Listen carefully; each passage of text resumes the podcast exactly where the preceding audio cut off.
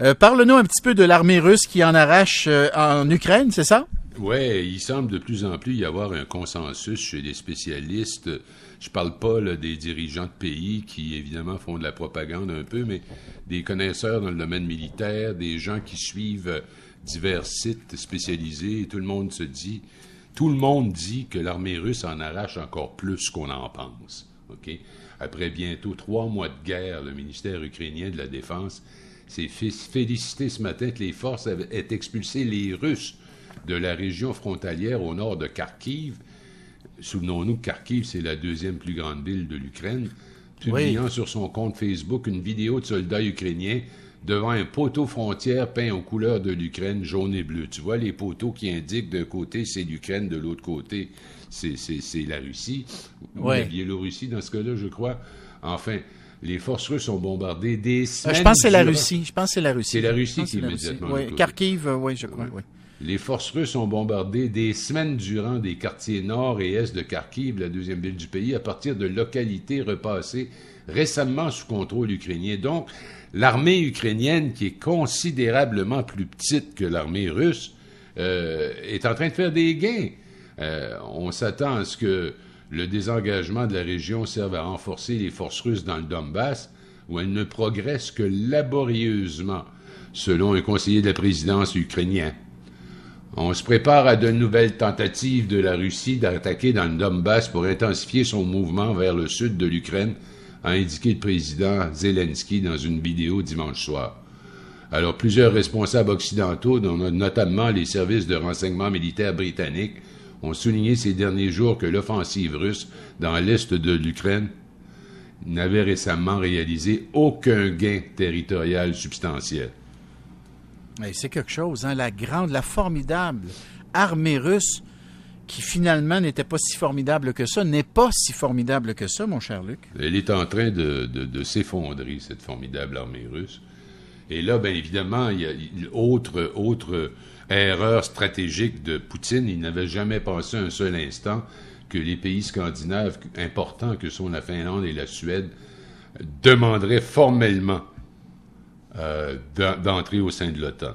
Alors ça, c'est important parce que ces deux pays-là ont maintenu quasiment comme une doctrine d'État l'idée qu'ils étaient neutres et ne s'appuyaient sur ou, ne, prenaient parti ni pour, ni pour un ni pour l'autre. Alors ça, c'est extrêmement important. Puis le Canada, ben, on veut accélérer cette accession de la Finlande et de la Suède. Euh, c'est ce qu'a déclaré la ministre Mélanie Joly, qui est présentement à Berlin où se réunissent les ministres des Affaires étrangères de l'OTAN. Elle croit que ça pourrait se faire très vite au Canada parce qu'il faut absolument que les pays entérinent l'entente. L'unanimité et la ratification parlementaire des 30 membres actuels de l'Alliance est nécessaire pour faire entrer un nouveau membre. Le Parlement mhm. canadien sera donc appelé à donner son sceau d'approbation aux démarches suédoises et finlandaises.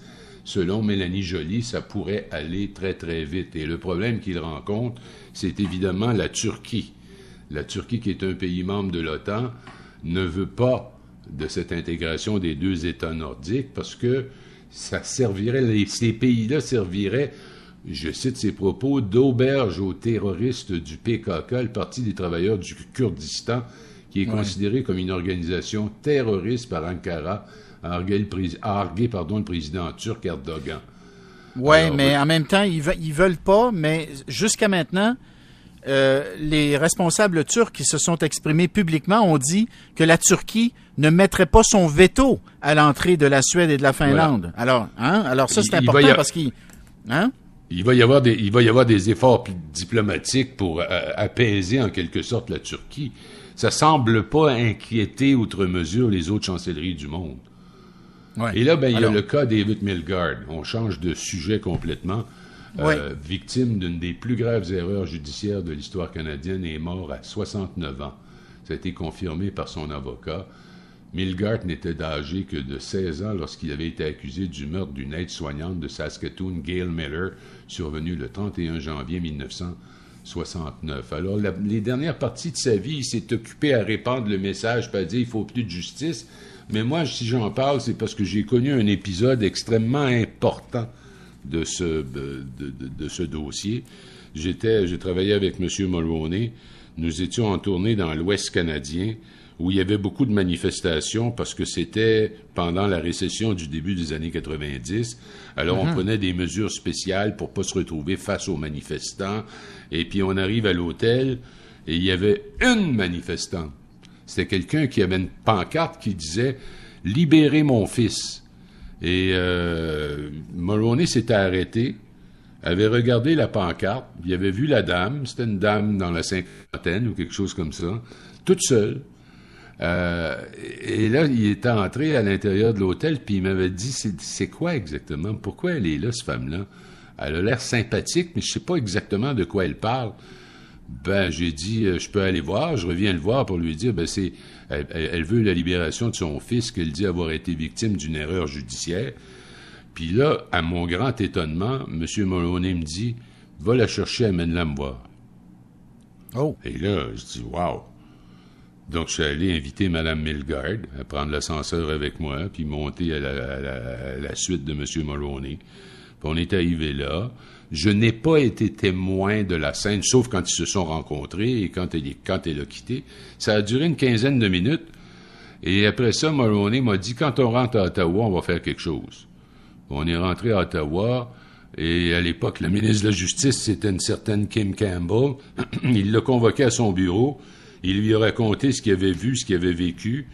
Puis euh, il lui a dit, euh, je pense qu'il y a euh, une procédure de, dernier, dernier, dernier moment. Là. Le, juge des Lilles de Québec en a bénéficié lui aussi, c'est-à-dire que tu en fais appel au ministre et le ministre hmm. peut demander une enquête sur ce qui est arrivé. Alors, M. Monet a dit à Kim Campbell, il faut le faire, il en parle dans ses mémoires. Euh, et, elle lui répond non, euh, il n'y en a pas question, euh, il n'y a pas assez de, matériel pour justifier ça, puis ça serait un bris face à la tradition. Puis Mulroney lui avait dit, écoute, si tu veux pas faire bouger l'affaire toi-même, je vais donner l'ordre moi-même, puis je vais changer mon ministre de la Justice. Alors moi, j'étais un peu décontenancé devant ça, puis j'avais dit, pourquoi vous y tenez tant, M. Mulroney? Ben, il dit, parce que moi, j'ai vu sa mère, puis j'ai vu dans les yeux de sa mère qu'elle disait la vérité. Alors, mes ministres puis les fonctionnaires peuvent me raconter ce qu'ils veulent. Jusqu'à preuve du contraire, je crois la dame qui seule passe son temps à essayer de le faire libérer. Et ça a amené à sa libération. On apprend aujourd'hui son décès. Voilà. C'était, euh, il était véritablement innocent. On le sait, on le sait. Oui, parce que par la suite, il y a eu des tests d'ADN qui ont démontré son innocence complète. Ben, écoute, ce que tu viens de nous, raconter, puis euh, je prends la peine de préciser là, que je ne savais pas là, que tu allais nous dire ça. Euh, moi, j'appelle ça du leadership. Quand on dit que parfois les chefs d'État, hommes ou femmes, peuvent faire une différence s'ils décident de donner une direction, de prendre une décision qui, dans certains cas, va à l'encontre de la machine, va même, dans ce cas-ci, à l'encontre de la ministre responsable, et tu décides de te faire confiance et de faire confiance, dans ce cas-ci, à la mère de Milgard. Écoute, si, Mulroney aurait pu se tromper, il aurait pu se tromper. Puis honnêtement, Luc, ça aurait pu être très grave, là. Ça aurait pu être très grave. Ah ben oui, on, aurait parlé d'intervention dans l'indépendance du ministre de la Justice, on aurait parlé de toutes ces choses-là. Ben oui, ben oui. Mais le fait est que moi-même, je lui ai reparlé de ça quelques semaines plus tard. Puis Mulroney me dit, tu vois, Luc, la famille, c'est important. Puis dans la famille, la mère, c'est drôlement important. Quand une mère défend ses petits, t'es obligé de la prendre au sérieux. Alors ça, ça m'avait comme tu vois, les gens me demandaient souvent, Mulroney, c'est quoi qui le guide en politique? Il y avait une sorte de série de valeurs fondamentales, puis il vivait selon ça. Et, son admiration, ou enfin son attachement au concept de famille, il le vit lui-même maintenant avec sa famille devenue très nombreuse. Il y a je sais plus combien de petits-enfants, 12, je pense, ou 10, un truc comme ça. Alors, c'était un moment où j'avais eu beaucoup d'admiration pour mon patron. J'en ai toujours eu d'ailleurs. Euh, juste avant de se laisser, euh, la France qui a une première ministre. Une première ministre. Euh, Elisabeth Borne. elle a été nommée par Emmanuel Macron deux heures après la démission de Jean Castex. L'ancien et la nouvelle chef du gouvernement doivent procéder à une passation de pouvoir dans les prochaines heures. Elle a été jusqu'à ce moment-là ministre du Travail, après avoir occupé les portefeuilles des transports et de la transition écologique depuis 2017 et la première femme nommée à Matignon depuis la démission d'Édith Cresson en 1992. Ce qui est surtout important de savoir, c'est que elle est de la gauche. Et c'est ce qu'on se demandait. Est-ce que Emmanuel Macron, qui se dit ni de gauche ni de droite, irait dans un sens ou dans l'autre? Il a choisi d'aller vers la gauche. Ça veut dire qu'il toute la question des pensions, toute la question des gilets jaunes, tout ça, il veut quelqu'un plus à gauche, plus près de ce genre de préoccupation.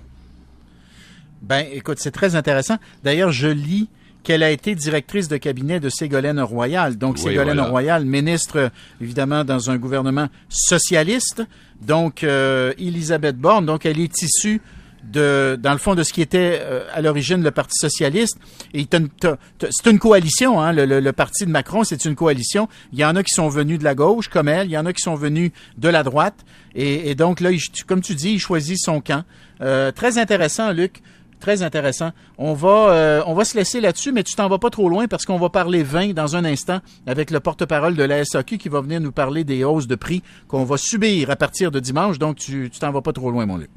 C'est bon, ça? OK, on y va. À la pause.